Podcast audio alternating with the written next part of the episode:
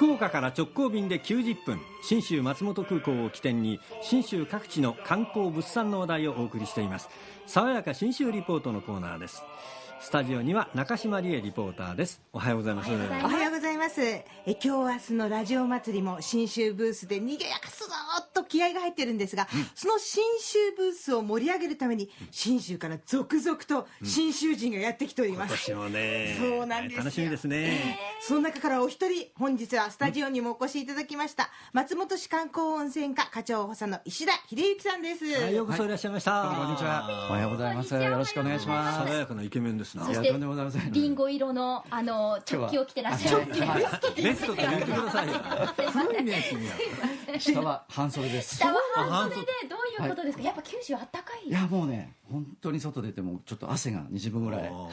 ということは松本はだいぶ涼しかったですか？ここ10月に入ってかなり冷え込みまして、ええ。ーもう一気に冬、秋通り越して冬になったような、はい、雨もね、続いてるんで、でも紅葉がねいいそうです。今ちょうど、えあの徐々に徐々に街中も色づいてきまして、あ温泉もいいですな、これからは温泉が、はい。ね、いい季節になってきました。はい。すでにこたつ出してる家があるんあですもう当然こたつ出しますし、うちももう暖房を入れて、ファンヒーター入れたり、あはい。そうですか。冬支度ですね。そうですね。中島さんは今日どうしたんですかあ今日はですね、あの島田文江さんと一緒にインサイトのお三味線の演奏があります。あそれで。12時20分から三味線の人になります。素敵な着物でね。黒紋付きを着ております今。紹介されてる。そうでもまずはねやっぱ信州ブースにお越しいただきたくて、で今年もですね信州のオリジナル品種りんご三兄弟の販売を行います、はい。えー赤い濃い色が魅力的な秋葉え、そしてあきこさんが大好きなシナノスイート、大好き。で黄色い見た目がとってもキュートなシナノゴールド、これ実は石田さん3種類全部揃えるのってやっぱ信州ならではなんですよね、そうですね。やはりあのそれぞれ、えー取れる時期が違いますので。兄弟ですからね、ええ本来は2週間ずつずれてるんですよね、うんそうか。はい。そうです。それが三つ今回福岡に来れたってことはですね、もうタイミングが本当に合わないといちょうどねタイミングがあったっていう。はい。一番期待3個セットで売ってくださってましたよね去年もね確か去年も言ってますね。今年はですね、まだあのシナノゴールドの出顔あの生育がちょっと遅れ気味なので、数が少ないので、3個セットで買える人はかなり早く来た人だと思います。いつもね早く売り切れるんですよねそうなんですよ。売り切れごめんで、えー10時からと2時からと販売がスタートしていきますので、ぜひお越しいただきたい。はで、リンゴだけじゃなくって、すっごい甘い梨、軟水っていうのがありまして、これも美味しいですよね。南西美味しいですね。みずみずしくて、本当に人気の種類ですね。梨の中でも。はい。いいなと、梨もね今ちょうど美味しいですもんね。美味しいですね。九州の梨も美味しいけど信州の梨もはい。今日はぜひ味わっていただきたい、はい。あとですねもうおなじみになりましたいろは堂のおやき。おやき。去年もね、入浴剤がついてきた。列ですもんねこれもねそう毎です年ね去年は2個買ったら入浴剤がついてきましたよ。あ、そうなんですね。それプレッシャーですか？嬉しかったですよ。石田さん具は何が好きですか？おやき。私はやっぱりもう定番野沢菜ですね。あ野沢菜野美味しい。ただ今日先ほどあの会場を見た時に、アザミっていうのあがありましてありますか、私食べたことなくて、アザミっていうよく野に咲く紫色の花なんですけど、あれのとはちょっと種類が違うらしいんですが茎を使った茎のような味なんですってね、苦みのあるちょっと体験したいなっておすすめされたんですよ、はい。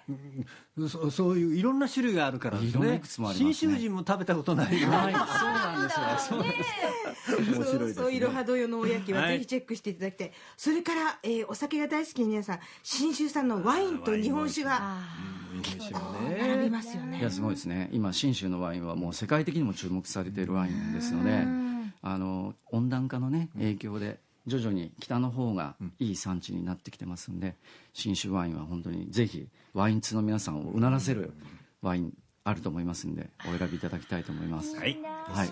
でさらに信州のお味噌とかあと漬物、もちろん野沢菜とかわさび漬けもね。どっさりありますから。ね、お蕎麦もあります。ーお蕎麦もあるんだ。そして実はこの信州ブースで今年12月に行います。また安藤さんと一緒に信州に行くツアー。そうなんです。12月に行きますよ。そう。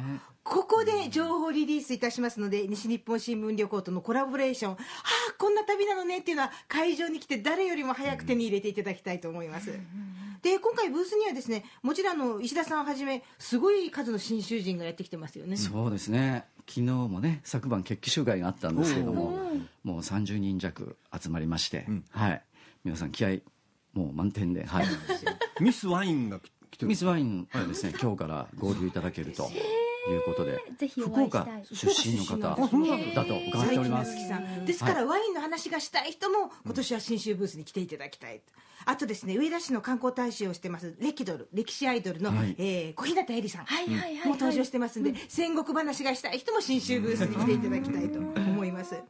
そして、えーこれから先、まあ、来年になってでもいいんで新州を楽しむにはなんか石田さんやっぱり今山歩きハマってらっしゃるって？そうですね。私も遅咲きながらあの本当に10年ぐらい前なんですけど山歩きを始めまして、まだまだ初心者のレベルなんですけれども、まあ、あの上はまだ槍ヶ岳は行ってないんですが、唐沢っていうところまでもう何回も行ったりしてまして、はい、割とあの日帰りでできるような登山を何度か繰り返してやっています。はいあんまりハードじゃなくて、うんおすすめのところはがい。あります、平らな山歩き。そうなんです。あのできれば下り坂ばっかりがいいんですけどだから今日はですねぜひこれから山興味あるんだけどぜひやってみたいんだけどっていう人に対してちょっと、あの情報を、はい。お願いしますはい。